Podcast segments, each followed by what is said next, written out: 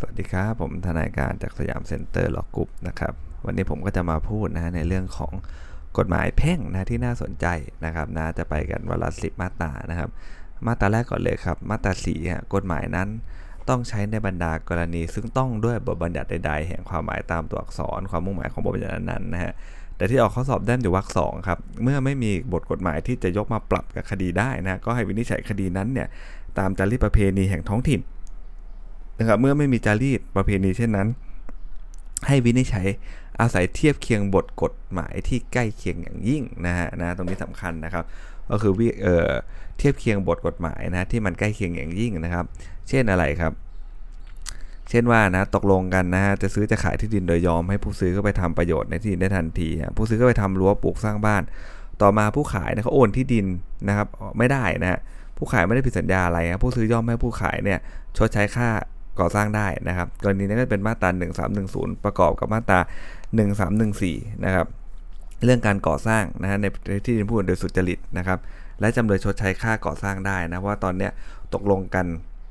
จะซื้อจะขายผู้ซื้อก็เข้าไปทำประโยชน์อะไรได้ทันทีเลยนะต่อมานะครับ ผู้ขายเขาโอนที่ดินไม่ได้ เอาแล้วที่ก่อสร้างไปแล้วล่ะนะเขาก็เลยกลายเป็นเรื่องของอะไรฮะสร้างโดยสุจริตไปเลยนะครับก็ต้องซื้อใช้ราคาไปนะครับ ต่อไปมาตราเจ็ดนะมาตราเจ็ดก็เป็นกฎหมายดอกเบี้ยนะครับ แก้ไขใหม่นะฮะล่ำๆว่าจะออกสอบหลายรอบแล้วก็ยังไม่มานะครับ มาตราเจ็ดนะครับ ถ้าต้องเสียดอกเบี้ยให้แก่กัน และไม่ได้กำหนดอัตราดอกเบี้ยไว้โดยนิติกรรม หรือบทกฎหมายอันชัดแจ้งให้ใช้อัตราร้อยละ 3 ต่อปีนะครับนะอัตราตามวรรคหนึ่งเนี่ยเขาบอกว่าให้จะปรับเปลี่ยนให้มันสอดคล้องกับเศรษฐกิจอะไรก็ว่าไปนะไม่ออกสอบหรอกตรงนี้นะครับ แต่จุดที่สำคัญที่สุดก็คือว่านะฮะจะต้องเสียดอกเบี้ยให้แก่กันนะถ้าจะต้องเสียดอกเบี้ยให้แก่กัน และไม่ได้กำหนดตัดดอกเบี้ยไว้แสดงว่าอะไรครับ แสดงว่าในสัญญาเนี่ยมันต้องเขียนมาว่ามันต้องมีดอกเบี้ยต้องเสียแก่กันนะนะแต่ไม่ได้กำหนดอัตราดอกเบี้ยไว้ถามว่า ถ้าเราจะปล่อยกู้คนสักคนหนึ่งเนี่ยนะครับนะนะครับเราไม่เอาเราไม่เอาดอกเบี้ยได้ไหมผิดกฎหมายไหมมันก็ไม่ผิดถูกไหมฮะมันแล้วแต่เลยแพ่งเนี่ยนะคุณจะไม่เอาดอกเบี้ยก็ได้ ให้ยืมกันระหว่างเพื่อนสนิทพี่น้องอะไรอาจจะไม่มีดอกเบี้ยก็ได้นะครับ ถ้าเกิดว่า ในสัญญามันไม่ได้แสดงส่วนของดอกเบี้ยเนี่ยมันก็จะใช้มาตราเจ็ดไม่ได้นะครับ มาตราเจ็ดมันมันต้องเป็นกรณีที่ว่ามันจะต้องมีดอกเบี้ยนะ ที่จะต้องเสียให้แก่กัน แต่ว่ามันไม่ได้กำหนดให้ชัดเจนนะครับว่าอัตราดอกเบี้ยมันเท่าไหร่นะวันนั้นก็จะใช้ร้อยละ 3 ต่อปีนะครับอย่าลืมนะถ้าข้อสอบออกดูดีๆว่า มันมีเรื่องของที่ว่าจะต้องเสียดอกเบี้ยให้แก่กันหรือเปล่าอย่างไรนะฮะซึ่งมันก็จะคนละอย่างกับดอกเบี้ยผิดนัดตาม 224 นะครับ เราต้องแยกจากกันเนอะ นะครับก็คือถ้าพูดให้เข้าใจง่ายก็คือว่าอะไรครับก็คือว่าไอ้เรื่องอย่างเงี้ยนะถ้าเกิดว่ามันมีสัญญากู้นะครับไม่ได้กำหนดตราดอกเบี้ยไว้นะฮะมันก็จะไม่ใช้มาตรา7บังคับ ก็คือมันไม่มีดอกเบี้ยตามมาตรา7เลยนะฮะแต่ทั้งนี้ทั้งนั้นถ้าผิดนัดเมื่อไหร่มันก็จะมีดอกเบี้ยผิดนัดซึ่งนั้นมันเป็นเรื่องของ 224นะมันจะแยกกันนะครับนะต่อไปครับมาตรา8ครับคำว่าเหตุสุดวิสัย หมายความว่าเหตุใดๆอันมันจะเกิดขึ้นก็ดีครับจะให้ผลพิบัติก็ดีเนี่ยเป็นเหตุที่ไม่อาจจะ ป้องกันได้นะครับแม้ว่าบุคคลผู้ต้องประสบหรือใกล้จะต้องประสบเหตุนั้นเนี่ยเขาจะได้จัดการระมัดระวังตามพึงคาดหมายได้จากบุคคลในฐานะ และก็ภาวะเช่นนั้นนะมันก็จะเป็นเรื่องของเหตุสุดวิสัยนะมันป้องกันไม่ได้หรอกนะเอาคนที่อยู่ในนะครับประสบเอ่อหรือว่าใกล้จะต้องประสบนั้นได้จัดการระมัดระวังตามสมควรแล้วเนี่ยนะตามคาดหมายได้แต่บุคคลในฐานะและภาวะเช่นนั้นเนี่ยมันก็จะไม่สามารถที่จะนะครับป้องกันได้นะมันก็จะเป็นเรื่องของเหตุสุดวิสัยตามมาตรา8นะครับ ต่อไปครับมาตรา 21 ครับ ผู้เยาว์นะจะทำนิติกรรมใด ๆ เนี่ยต้องได้รับความยินยอมนะครับของผู้แทนโดยชอบทำก่อนนะฮะการใดๆนะที่ผู้เยาว์เนี่ยทำลงโดยปราศจากความยินยอม ท่านว่ามันจะเป็น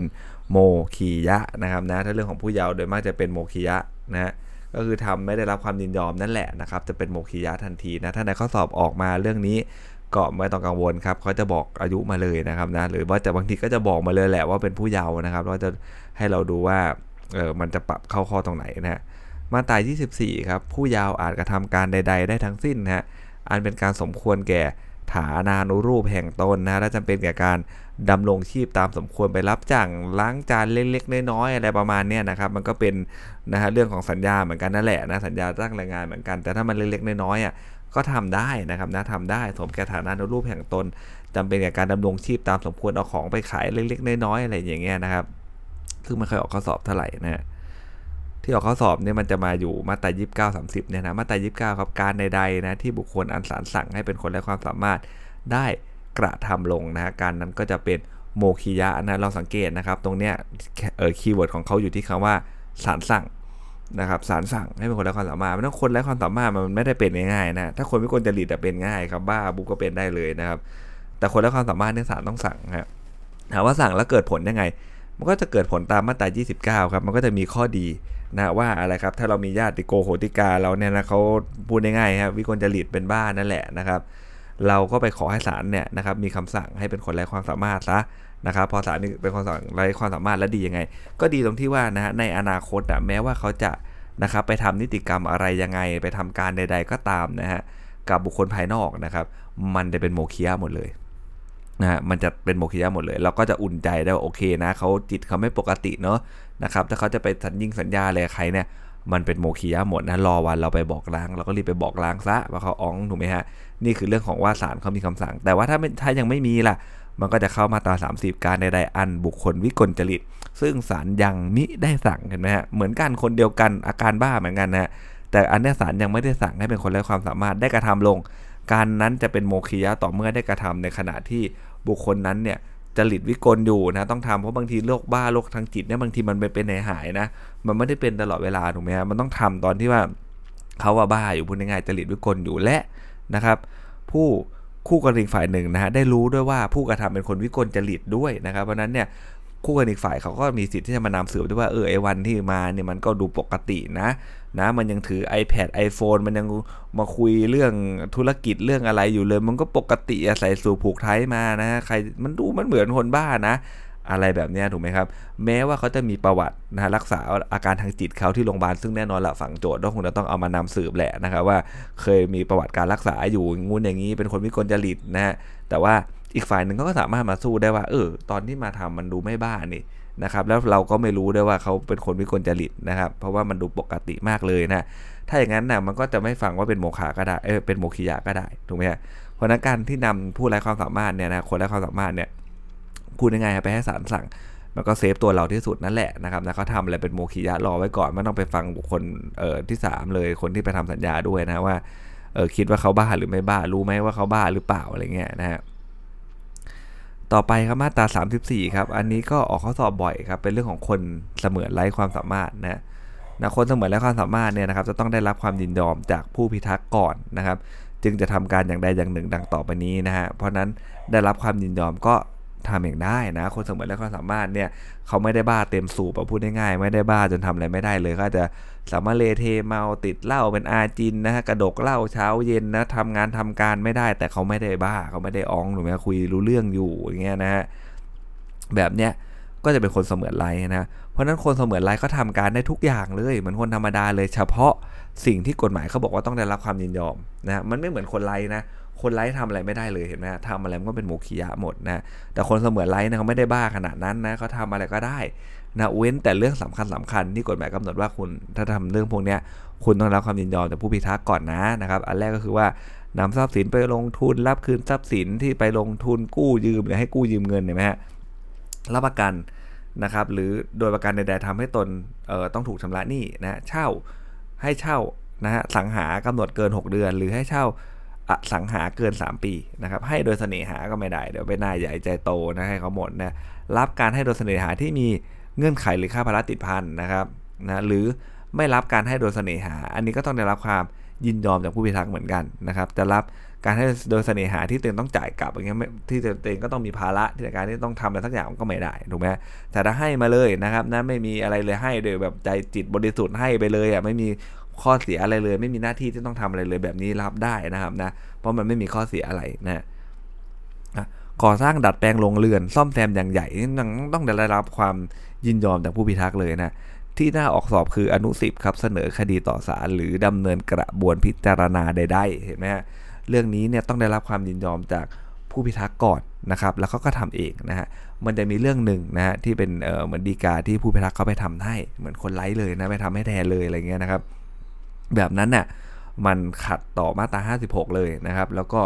ไม่มีผลสมบูรณ์ไม่มีอะไรเลยนะกลายเป็นเรื่องไม่มีอำนาจฟ้องมาเลยนะแก้ให้สมบูรณ์ก็ไม่ได้นะมันไม่มีมาตั้งแต่ต้นเลย เพราะนั้นอันตรายมากนะคนเอ่อถ้าเป็นผู้พิทักษ์เนี่ยนะจะดำเนินคดีแทนคนเสมือนไรนะมันต้องมีหนังสือมอบอำนาจให้เขาทำเหมือนคนทั่วไปแหละเหมือนในกอมอบให้ในขออะไรเงี้ยนะแต่ถ้าคนเสมือนไรเขาจะทำเองเขาก็สามารถทำเองได้โดยได้รับความยินยอมนะครับ นะฮะก็คือสรุปก็ให้เขาทำเองดีกว่า หรือถ้าจะให้ผู้พิทักษ์ทำให้ก็มีหนังสือมอบอำนาจเหมือนคนธรรมดาทั่วๆไปนะครับนะเพราะนั้นการเสนอคดีต่อศาลเนี่ยต้องได้รับความยินยอมจากผู้พิทักษ์ก่อนนะครับ เว้นแต่เรื่องของการขอถอนผู้พิทักษ์แน่นอนแหละเขาอาจจะไม่ยอมอยู่แล้วถูกไหมฮะก็ไม่ต้องได้รับความยินยอมนะฮะปณีประนอมยอมความหรือนะครับมอบข้อพิพาทให้อนุญาโตตุลาการวินิจฉัยนะครับ แบบนี้ก็ต้องได้รับความยินยอมเหมือนกันนะอนุญาโตก็กำลังมา นะครับในไทยผมคิดว่ากำลังมานะช้าเร็วไม่รู้นะครับ เพราะว่าประเทศเราก็บางทีพูดตรงๆแหละก็ต้องอาศัยภาครัฐนะอาศัยภาครัฐ อาศัยอำนาจนะที่มาบังคับแบบโดยตรงเลยนะอนุญาโตนี่มันเป็นเรื่องเหมือนประมาณว่าปาร์ตี้เขาตกลงกันอะนะมีนะครับอาจจะมีเรื่องนะที่เขาพิพาทกันนะครับผิดสัญญาอะไรที่มันเฉพาะด้านจริงๆอะนะสัญญาขนส่งข้ามทะเลอะไรก็ว่าไปนะหรือลิขสิทธิ์สิทธิบัตรอะไรพวกนี้ซึ่งพวกนี้เขาจะมีคนในวงการของเขาที่เป็นคนที่ เป็นเอ็กเปิดอยู่แล้ว เป็นผู้เชี่ยวชาญอยู่แล้วอย่างเงี้ยนะฮะเขาก็ตกลงกันว่าเออถ้ามีข้อพิพาทเมื่อไหร่นะก็มาขึ้นอนุญาโตตุลาการประเทศนี้ประเทศนี้อย่างเงี้ยนะครับก็สามารถบังคับได้ แต่ในไทยอนุญาโตตุลาการพอสภาพบังคับเนี่ยนะครับก็ยังไม่ได้บังคับได้เหมือนศาลถูกไหมฮะสุดท้ายท้ายสุดก็ต้องเอาตัวไอ้สัญญาอนุญาโตเนี่ยที่มันเออมีการวินิจฉัยไปแล้วเนี่ยนะครับไปนำส่งให้ศาลบังคับให้อยู่ดีนะครับเพราะนั้นเนี่ย ก็อาจจะยังไม่ค่อยดูว่าอาจจะไม่ค่อยมีความเด็ดขาดมากนะนะในไทยก็อาจจะพูดง่ายๆอาจจะให้ความเคารพหรือเกรงนะคำพิพากษาของศาลมากกว่านะครับ แต่ในเรื่องที่ตกสอบก็คืออะไรฮะถ้าผู้เอ่อคนไร้เสมือนไร้ความสามารถเนี่ยนะครับเขาจะไปเสนอคดีต่อศาลจะฟ้องศาลหรือนะครับแต่ว่าไปจะไปปฏิบัตินอม หรือว่ามอบข้อพิพาทให้อนุญาโตตุลาการวินิจฉัยก็ต้องได้รับความยินยอมจากผู้พิทักษ์เหมือนกันนะอย่าลืมนะ ประเด็นสำคัญมันคือต้องได้รับแค่ความยินยอมนะพอเขายินยอมปุ๊บนะอ่าแต่งใส่ถูถูกท้เดินออกจากบ้านไปได้เลยนะได้รับความยินยอมจากผู้พิทักษ์แล้วนะครับ แต่คนไร้ความสามารถได้ครับความยินยอมไม่ได้นะครับนะแต่ยินยอมไม่ได้เพราะนั้นเราต้องเข้าใจว่าเขาต้องอ้องอยู่ในระดับหนึ่งเลยนะครับ ยินยอมมันก็ไม่ได้นะฮะถ้ามีกรณีนอกจากกรณีที่วรรคหนึ่งครับ ซึ่งคนเสมือนไร้เนี่ยอาจจะจัดการไปในความเสื่อมเสียทรัพย์สินของตัวเองหรือครอบครัวนะในการสั่งให้ บุคคลใดเป็นคนเสมือนไร้นะหรือเมื่อผู้พิทักษ์ร้องขอภายหลังเนี่ยนะครับนะครับศาลมีอำนาจสั่งให้คนเสมือนไร้เนี่ยนะครับต้องรับคำยินยอมจากผู้พิทักษ์ก่อนถึงจะทำการนั้นได้ถูกไหมเพราะฉะนั้นเนี่ยบางทีเนี่ยแน่นอนแล้วคนที่เขาเอาคนมาพูดง่ายๆเหมือนจดทะเบียนกับศาลน่ะถ้าพูดให้เข้าใจง่ายๆเลยนะเหมือนจดทะเบียนคนบ้ากับศาลอย่างเงี้ยนะนะครับจะได้รับความคุ้มครองนะฮะเขาก็อาจจะมีนะครับอนุไหนที่มันที่เนี่ยเมื่อกี้มันมีอยู่ประมาณสัก 11 อนุได้นะครับนะ อาจจะมีเรื่องที่มันเฉพาะครอบครัวเขาอะนะครับ ที่ถ้าเขาทำมันก็เสียหายมากเลยนะ ถ้าเขาจะไปทำอย่างเงี้ยก็อาจจะเสนอต่อศาลให้ว่าเออช่วยกำหนดเป็นกรณีเฉพาะกิจหน่อยครับท่านนะครับ ว่ากรณีเนี้ยต้องได้รับความยินยอมจากผมไม่งั้นมันก็จะเสียหายแก่ทรัพย์สินของเขาเองหรือกับครอบครัวเป็นอย่างมากเลยนะครับ อะไรเงี้ยศาลก็มีอำนาจกำหนดอะไรที่มันนอกเหนือจาก 11 อนุนั้นได้นะฮะกรณีที่คนเสมือนไร้นะครับ ไม่สามารถทำการอย่างหนึ่งอย่างใดได้ ตามที่กล่าวมาในวรรคหนึ่งวรรคสองด้วยตนเองนะเพราะว่ามีเหตุ กายพิการจิตฟันเฟือนนะครับศาลอาจสั่งให้ผู้พิทักษ์นั้นมีผู้ทำการแทนเสมือนคนไร้ความสามารถก็ได้นะฮะแต่อันนี้ต้องให้ศาลท่านสั่งออกมานะนะครับพูดง่ายๆครับถ้าเกิดว่าคนเสมือนไร้เนี่ยนะครับเขาทำเองไม่ได้ทำได้ลำบากเนี่ยนะผู้พิทักษ์ก็สามารถที่จะขอศาลว่านะครับว่าให้กระทำการแทนเหมือนคนไร้ความสามารถเลย ก็ทำได้นะแต่ข้อสอบไม่น่าจะออกมาถึงตรงนี้นะครับคำสั่งของศาลให้ประเกียรติให้ให้ประกาศลงในราชกิจจานุเบกษาเห็นไหมฮะ การใดที่กระทำลงโดยฝ่าฝืนก็จะเป็นโมคียะนะสังเกตนะพวกเรื่องของความสามารถทั้งหลายเนี่ยมันจะเป็นโมคียะนะครับนะรอวันที่มานะครับสัตยาบันหรือว่าบอกล้างนั่นแหละนะครับ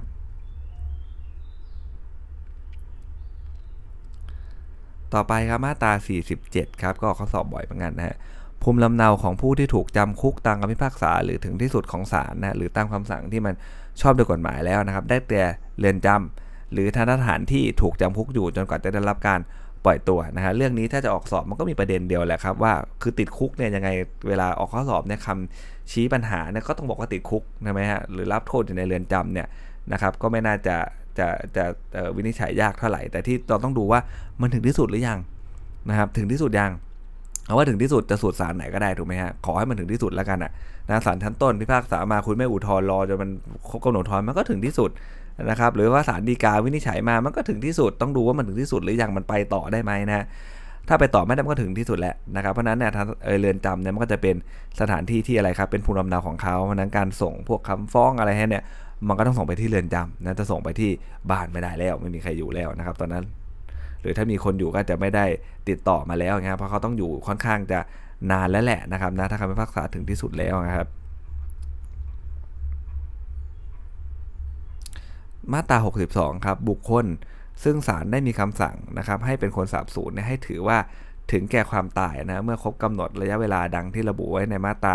61 นะครับ เพราะนั้นเนี่ยมันจะย้อนหลังไปนะนะครับ ถ้าเกิดออกข้อสอบตรงนี้เขาอาจจะชาเลนจ์เราในจุดที่ว่านะนะครับว่าให้ยมันครบระยะเวลาเมื่อไหร่ เมื่อศาลมีคำสั่งหรือเปล่านะครับ หรือเมื่อไหร่นะเราก็ต้องบอกว่ามันต้องย้อนไปเมื่อมันครบกำหนดระยะเวลานะตามมาตรา 61 นะครับเขาจะมีบอกอยู่นะที่ สาบสูญหายไปเลย 5 ปีเมื่อก่อนมันมีเยอะนะนะครับ เรื่องสาบสูญเดี๋ยวนี้มันไม่ค่อยมีแล้วนะครับเพราะว่าโลกเราเดี๋ยวนี้มันเป็นยุคแห่งการติดต่อสื่อสารแล้วนะครับ สังเกตมหาเศรษฐียุคนี้ที่รวยๆกันทั้งหลายเนี่ยจะเป็นคนที่ทำอยู่ในด้านของการติดต่อสื่อสาร เป็นส่วนใหญ่เลยนะครับไม่ได้มี product อะไรมาขายเท่าไหร่หรอก Facebook อย่างเงี้ย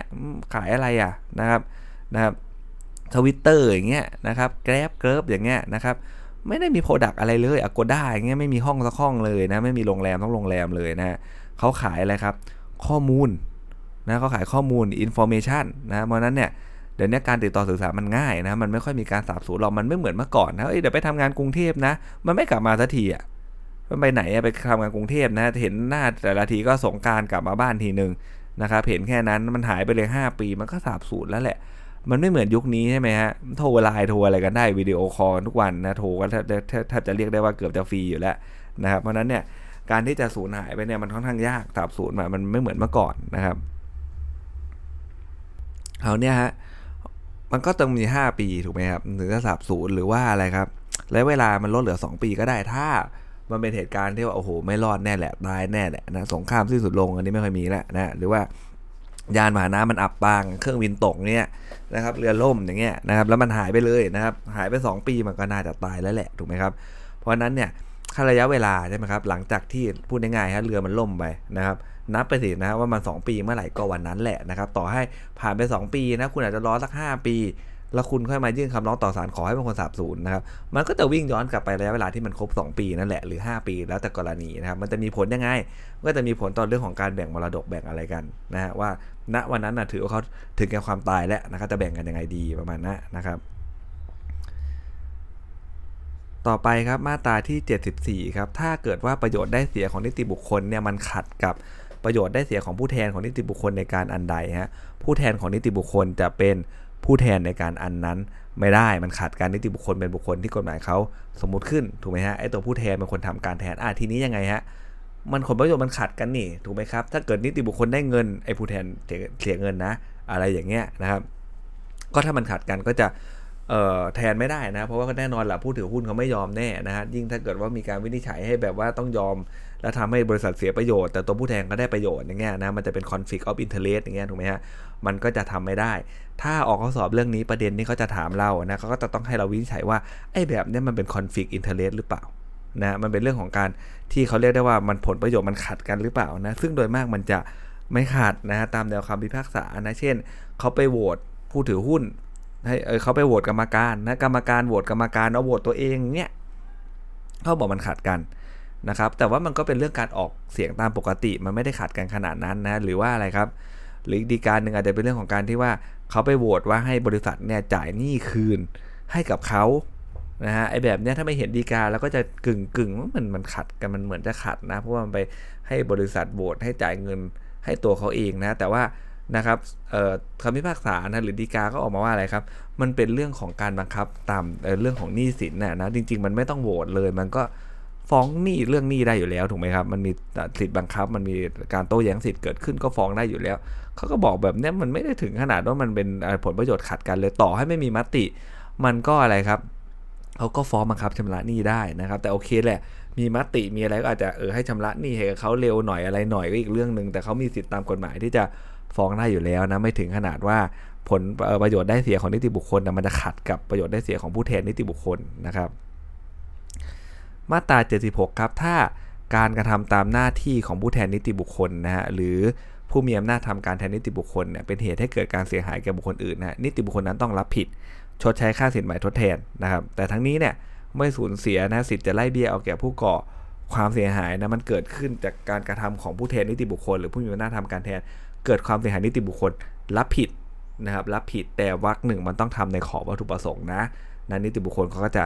รับผิดไปนะมันก็เป็นเรื่องของหลักใหญ่ใจความเลยแหละนะของการตั้งบริษัทนะครับนะถ้าเราไปดูว่าทำไมต้องตั้งบริษัทนะครับหลายๆ คนยังไม่รู้เลยว่าเออบริษัททำไมต้องตั้งล่ะ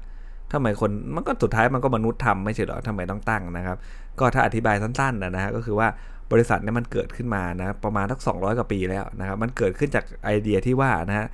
มหาเศรษฐีมีเงินเยอะแยะมากมายนะเขาอยากลงทุน แน่นอนเขาอยากลงทุนอยากให้เงินมันเติบโตใช่ไหมเขาจะลงทุนหลาย ๆ ธุรกิจนั่นแหละนะครับแต่เขาเนี่ยสมมติเขาลงทุนสักสิบธุรกิจเลยนะตั้งแต่ช้างม้าวัวควายยันไปถึงทำเครื่องจักรเครื่องยนต์อะไรทำนาทำไร่อย่างเงี้ยนะซึ่งแน่นอนนะมนุษย์หนึ่งคนเขาไม่ได้มีความรู้มีเวลานะที่มันครอบคลุมทั้งหมด แต่เขาอยากลงทุนนะครับเขาทำยังไงล่ะเพราะว่าถ้ามันไม่มีบริษัทนะสมมุติว่า นะครับเขาไปลงทุนในธุรกิจแบบสมมติแปรรูปอาหารอย่างเงี้ยนะฮะแล้วมีลูกจ้างสักคนหนึ่งทำผิดพลาด คนกินตายนะฮะมันก็เป็นละเมิดถูกไหมฮะมันก็เป็นละเมิดในท่าในทางแพ่งนะนะอาญาก็ก็ต้องรับผิดอยู่แล้วนะครับ ก็มันก็เป็นละเมิดพอเป็นละเมิดปุ๊บก็แน่นอนค่าเสียหายมันก็เป็นล้านล้านอยู่แล้วอะคนตายทั้งคนถูกไหมครับนะก็อาจจะมาฟ้องเขา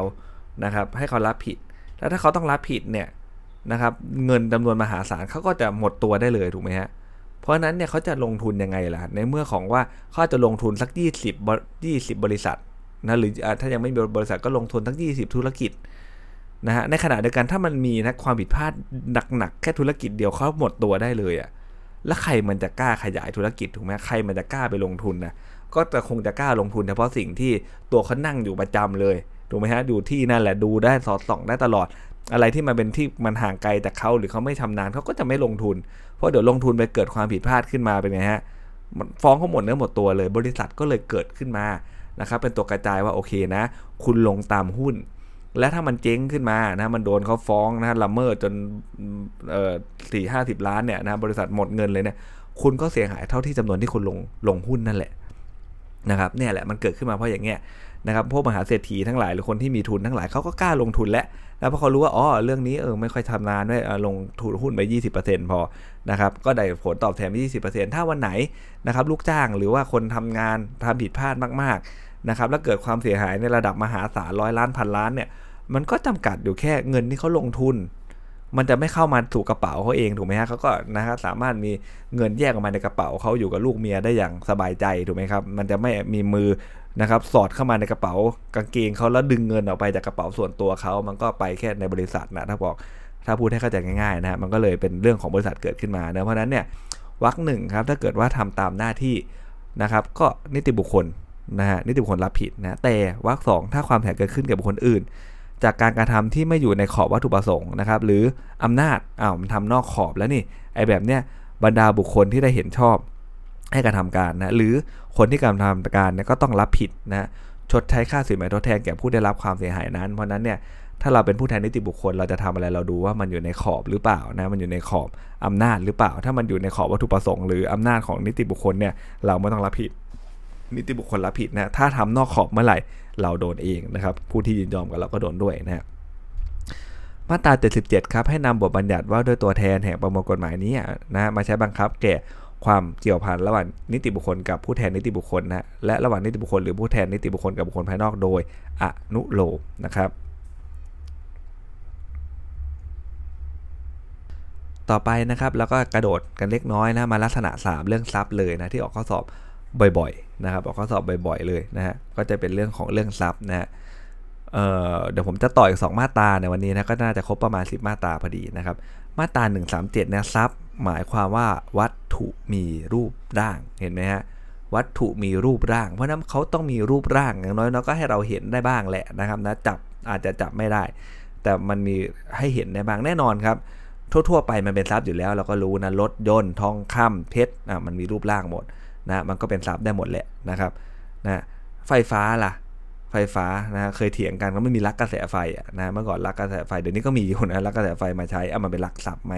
เขาบอกมันเป็นนะมันมีรูปร่างมันเห็นได้ถูกไหมฮะจับมันก็ช็อตได้ถูกไหมครับแบบนี้มันเป็นวัตถุมีรูปร่างอยู่ ก็ตีว่าเป็นลักทรัพย์ แล้วก็สังเกตต่อได้อีกว่า ในความหมายของกฎหมายอาญานะถ้าเราดูนะมาตราสามสามสี่เนี่ยผู้ใดลักทรัพย์ผู้อื่นนะไม่มีผู้ใดลักทรัพย์สินนะนะเพราะนั้นเนี่ย นะครับมันต้องเป็นการลักวัตถุที่มีรูปร่าง ที่เราเห็นเลยแอบขโมยเงินไปฉกกระเป๋าสตางค์นะขโมยสร้อยไปพวกเนี้ยมันถึงจะเข้าหลักทรัพย์ มันจะไม่เข้าทรัพย์สินนะฮะถ้าทรัพย์สินจะอยู่ที่มาตรา138 ทรัพย์สินหมายความรวมทั้งทรัพย์ และวัตถุที่ไม่มีรูปร่างนะซึ่งอาจมีราคาและอาจถือเอาได้นะครับเนี่ยทั้งหมดเลยรวมทั้งหมดเลยทรัพย์สินทางปัญญาเห็นไหมฮะเวลาเขาเรียกเขาจะไม่เรียกทรัพย์ทางปัญญานะถ้าเราสังเกต wording ก็จะรู้แล้วเขาเรียกทรัพย์สินทางปัญญา นะครับ เพราะนั้นลักทรัพย์สินได้ไหมไม่ได้นะจะลักยังไงถูกไหมฮะลักทรัพย์สินทางปัญญาไม่ได้นะครับ เดี๋ยวนี้ที่น่าออกสอบก็เรื่องของ Wi-Fi พวก Wi-Fi อะขโมย Wi-Fi ใช้นะมันเป็นทรัพย์เปล่านะถ้าเกิดไปดูตามเรื่องของกระแสไฟฟ้ามันก็เป็นได้กระแสไฟฟ้ามัน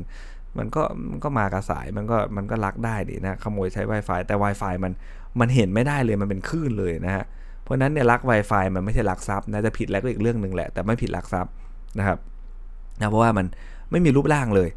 นะครับนะมันเห็นด้วยตาเปล่าไม่ได้เลย มันไม่เหมือนไฟฟ้าฟ้าแลบฟ้าร้องมันยังเห็นถูกไหมฮะแต่สัญญาณ Wi-Fi สัญญาณคลื่นความถี่เนี่ยมันมองไม่เห็นเลยนะครับ เพราะนั้นเนี่ยมันก็จะไม่เป็นทรัพย์นะฮะ